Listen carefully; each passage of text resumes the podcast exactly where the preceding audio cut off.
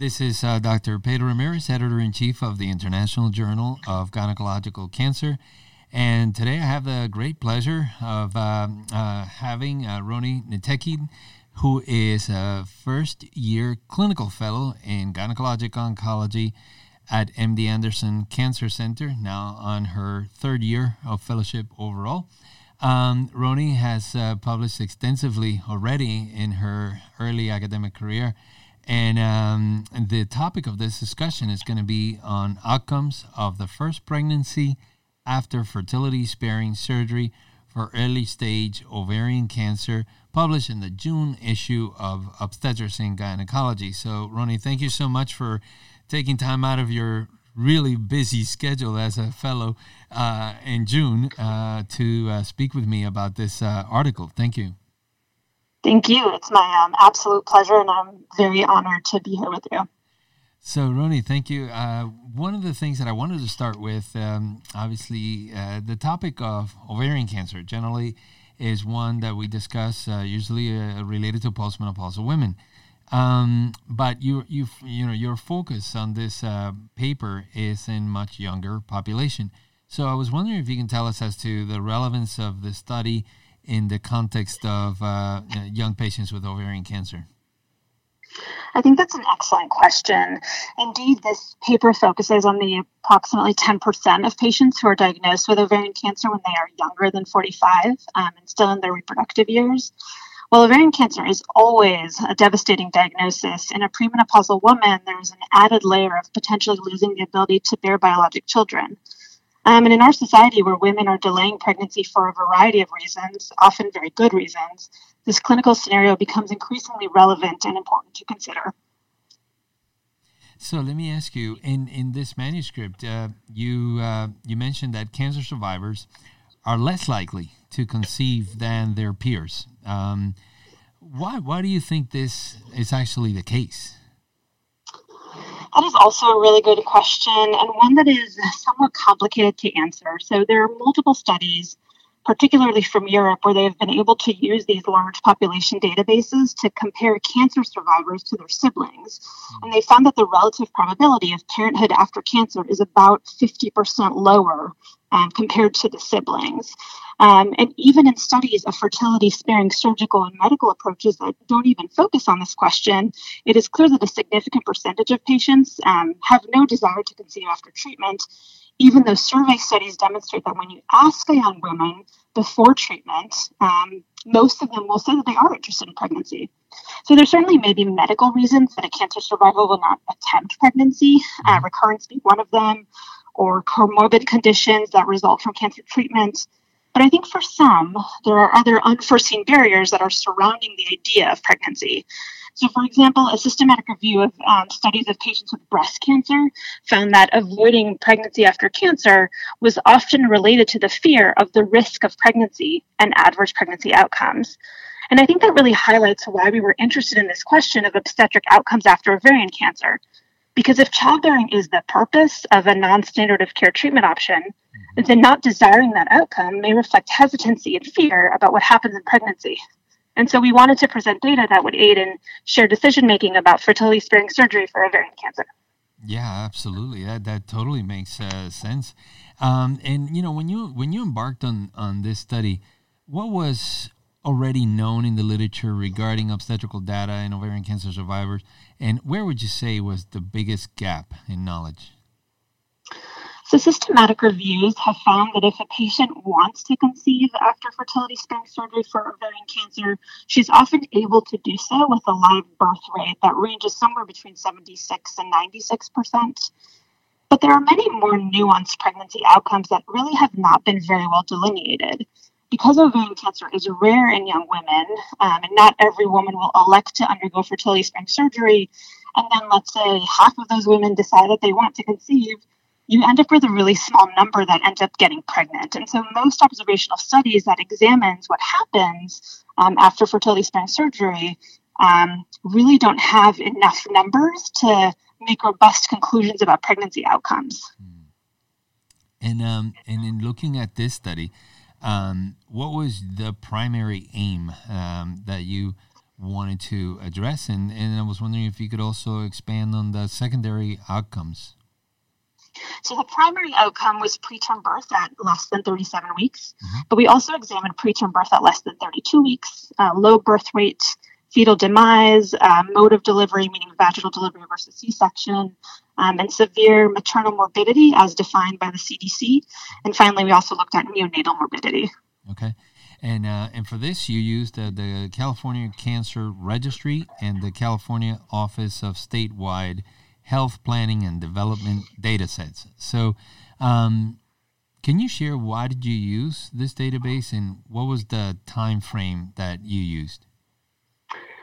There is no singular population level database currently that focuses on both oncologic characteristics and obstetric outcomes in the US. So we essentially created a database that allowed us allowed us to examine pregnancy outcomes in reproductive aged women who underwent fertility sparing surgery by linking the California Cancer Registry um, which has been collecting data on incident cancer among California residents since 1988, um, as well as the California linked birth cohort, which is composed of patient level um, inpatient, ambulatory surgery, and discharge data that are generated via um, mandatory hospital reporting. So, by linking these databases based on social security number, um, date of birth, and zip code, we were able to essentially follow patients from their cancer diagnosis to a subsequent delivery. And our data spanned January 2000 to December 2012. Okay. And where was there any segment of the population that you particularly excluded from uh, from this analysis? So the linked birth cohort um, excludes deliveries that occurred in military facilities, um, home deliveries, out of state deliveries and deliveries at birthing centers that don't report to the California Office of Statewide Health Planning and Development. Mm-hmm. So if a California resident delivered in another state or had a home birth, et cetera, then she would not be represented in this database. In the database, yeah. Uh, and um, was um, also uh, wondering the time of inclusion of the data collection around the pregnancy yeah, thank you for this question. It is really important to understand that one of the limitations of the linked birth cohort is that it only includes the nine months before delivery to one year after delivery. Mm-hmm. Okay, very well. Um, and with regards to the, uh, you know, certainly I, I understand you, you also focus on um, first post diagnosis birth, excluding secondary births or later births. Uh, can you tell us as to why you did that? Yeah, absolutely. We wanted our analysis to focus on the pregnancies that were closest to cancer treatment because those are the pregnancies that are most likely to be impacted by it. So, pregnancy, like everything else in medicine, is always kind of impacted by you know the pregnancy before that and so we thought if we kind of focused on the pregnancy that's closest to cancer treatment we had a better shot of kind of um, looking at really outcomes that could be related to cancer diagnosis and cancer treatment. Yeah, that makes sense. Um, and your control group, who who was that? So the control groups, um, it was derived from the over 3 million patients who delivered in California during the study period and who did not link to a record in the California Cancer Registry. Okay. Um, and we use the same kind of selection criteria for both the control group and the case group. And so what that means is that we excluded patients um, with births that didn't have a delivery date, those with a delivery before 20 weeks gestational age, and um, patients that had implausible combinations of live birth and gestational age. Okay, and before we get into the uh, to the results, um, one of the factors you evaluated was, I believe you mentioned neonatal morbidity, um, but how how did you define that? We adapted our definition of neonatal morbidity from the ARRIVE trial by Grobman and colleagues. Um, that trial randomized over 6,000 pregnant patients to either induction of labor at 39 weeks or expectant management. So the presence of neonatal morbidity in our study was defined as the presence of either uh, need for respiratory support within 72 hours after birth, hypoxic ischemic encephalopathy, seizures, infection, meconium aspiration syndrome, birth trauma, or intracranial hemorrhage. Okay.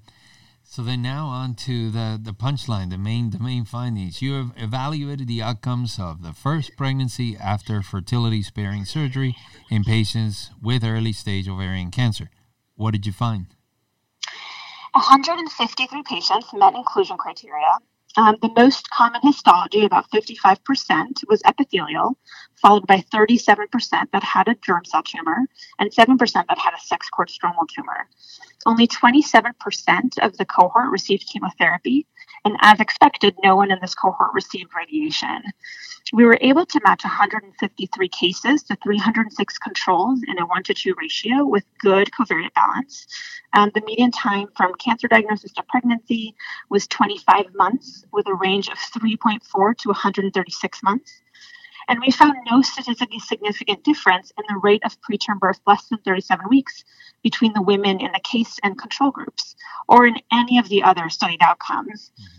Um, in subgroup analysis, we examined whether time after diagnosis, receipt of chemotherapy, and histologic subtype affected the outcomes. And really, we found that these were all consistent with the primary analysis. Great. So uh, uh you, you draw the conclusions that patients who conceived at least three months after surgery for early stage ovarian cancer did not have an increased risk of uh, any adverse obstetrical outcomes. So obviously, it's very, very important. And and one of the things that I wanted to um, to ask you.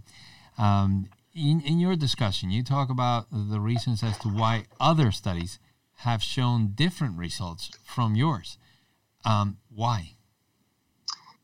So, first, I think one of the most important things of this study is that we really only include patients with ovarian cancer. Other population based studies jointly analyze patients with ovarian cancer and patients with cervical cancer. For example, one such study found that women with a history of reproductive cancer had a greater absolute risk of preterm birth compared to matched controls. But this difference may have been driven by the 30% of cervical cancer survivors who delivered prematurely in that cohort. So it's hard to really draw the conclusion that it's the ovarian cancer patients um, who had the adverse outcomes. And moreover, because of our strict case definition, we really only included cases who conceived after their treatment, unlike prior reports that included patients who were diagnosed with cancer during pregnancy. And the reason that's important is that patients who are diagnosed with cancer in pregnancy or postpartum is a group that is likely at higher risk for adverse obstetric outcomes. Mm. Um, and because we use data from the California Cancer Registry, our estimates may be more accurate than population based studies that identified cancer diagnosis based on ICD codes only. Yeah. And what would you say if you were to highlight the limitations of your study? I think most importantly, while we we were able to you know have a, a series with more um, patients in some of the bigger reports out there, our sample size is still quite small. And we can't exclude that our study was underpowered to detect clinically meaningful differences. Um, in addition, we used propensity score matching to match um, the controls to the cases. But propensity score matching really only controls for measured covariates. So we can't exclude the possibility that unmeasured covariates like smoking, history of preterm birth and maternal BMI may modify the associations between a history of ovarian cancer and each of the adverse outcomes. Um, another important limitation of the data set that we already touched on is that the database really includes only the nine months before and one year after delivery. So we are unable to address miscarriages or deliveries prior to 20 weeks, which likely would have been underreported. So if a miscarriage would have occurred close to the time of a new conception, it may have been captured by the discharge data, but in most cases, we really wouldn't be able to capture it in our database. And I think that's a really important outcome that patients might have questions about that we really can't address with this study. Yeah. So, one of the things that I wanted to um, ask you with regards to a point you brought up earlier was the issue of uh, the fact that approximately 50% of women never try to conceive. Is there anything that we as physicians can provide in terms of uh, counseling um, so that we potentially could change these uh, these figures? So I think first of all, this is an area that really needs to be studied more. It comes up repeatedly in most studies that look at rates of pregnancy after fertility sparing surgery. So I think first of all, there really needs to be dedicated focus to this issue um, to really help patients kind of sort out um, what they're afraid of and what their concerns are and what their barriers are. I think one of the um, big underlying issues that I've seen in the literature is fear of adverse pregnancy outcomes, which I'm hoping this study helps address, at least for patients with ovarian cancer um, that undergo fertility sparing surgery. There are some other um, concepts that come up routinely, I would say, kind of in reviewing the literature. So, one of them is fear of passing cancer to a baby, which in this circumstance is probably irrelevant. Um, some patients have expressed fear of being a patient again. You know, they spent so much time being a cancer patient and then they don't really want to be an obstetric patient. Mm-hmm. Um, and I think for some patients that that is a very valid concern. Um, some patients express fear of how pregnancy may affect cancer, um, which I think is really important, especially in um, hormonally mediated cancer. And then, of course, there's the issue of financial toxicity. So many patients um, have financial hardships just in relation to their cancer treatment. And then having a baby is another thing that can lead to you know further financial hardship. So I think that's also something to discuss with patients. Really interesting. Um, and one question that may come up um, in these discussions is how long should a patient who has completed her treatment for early ovarian cancer wait to try to conceive? Yeah, data guiding the timing of pregnancy after cancer treatment are very limited in this population. Um, it has been suggested that cancer patients, and particularly those who receive chemotherapy, um, should postpone conception until 12 to 24 months after treatment completion. In our study, we did not find that chemotherapy recipients or those that delivered within a year of diagnosis had higher frequencies of adverse events. Um, so, in other words, our study suggests that conception after completion of treatment is safe. But of course, these analyses are limited by sample size, and these important questions should be investigated in future studies with longer follow up times. Yeah. And um, Roni, one of the things that we, we do have uh, uh, often many patients who listen to our podcast, and, and I wanted to ask you for, for the patients who are listening who perhaps might have just completed treatment for early ovarian cancer, wondering about future fertility and obstetrical outcomes what will be your conversation with them? What will be your discussion with those patients? I would hope that these data um, could reassure patients considering fertility sparing surgery that pregnancy following ovarian cancer treatment is not associated with an increased rate of preterm birth, neonatal morbidity, cesarean section, or severe maternal morbidity. Yeah, really, very, very important uh, message to to those patients. And then similarly, wanted to ask you about the message to your colleagues, to gynecologic oncologists who will be counseling young women with early ovarian cancer um, who inquire about future fertility and obstetrical outcomes. Uh, based on these results, what will be your message to those um, gynecologic oncologists? I think the message would be that this part of the conversation is very important to have when discussing fertility sparing surgery. So it's not enough, I think, to talk about kind of the potential of bearing children in the future, but actually taking it a step further and saying, what will your future pregnancy look like? Because I think a lot of patients maybe feel like they can't ask their oncologist that question, but if you are offering, you know, a, a fertility sparing surgery, then this should be part of the conversation. Um, and I would say that at least our data um, would suggest that it's safe. Fantastic. So, Roni, thank you so, so much. Uh, I know that you have to uh, get back to work. Uh, I really want to congratulate you again uh, on another really very important uh, publication. Um, congratulations for all the hard work and uh, all that you have already contributed to the field of gynecologic oncology. Uh, looking forward to many more important manuscripts from, from you. Thank you. Oh, Thank you so much. Such a pleasure to speak with you.